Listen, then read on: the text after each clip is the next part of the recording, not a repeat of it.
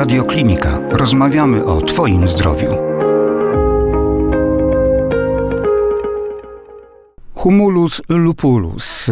Ta łacińska nazwa odnosi się do rośliny, którą znamy doskonale również z naszego rodzimego poletka. To chmiel zwyczajny. Czy wiecie, jakie ma właściwości?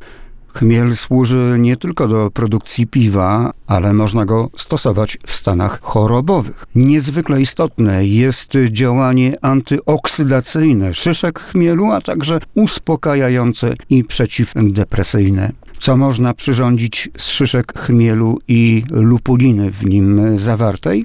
na przykład napar chmielowy, mocno uspokajającą nalewkę, czy też mieszankę do obmywania głowy, a więc zastosowanie również kosmetyczne.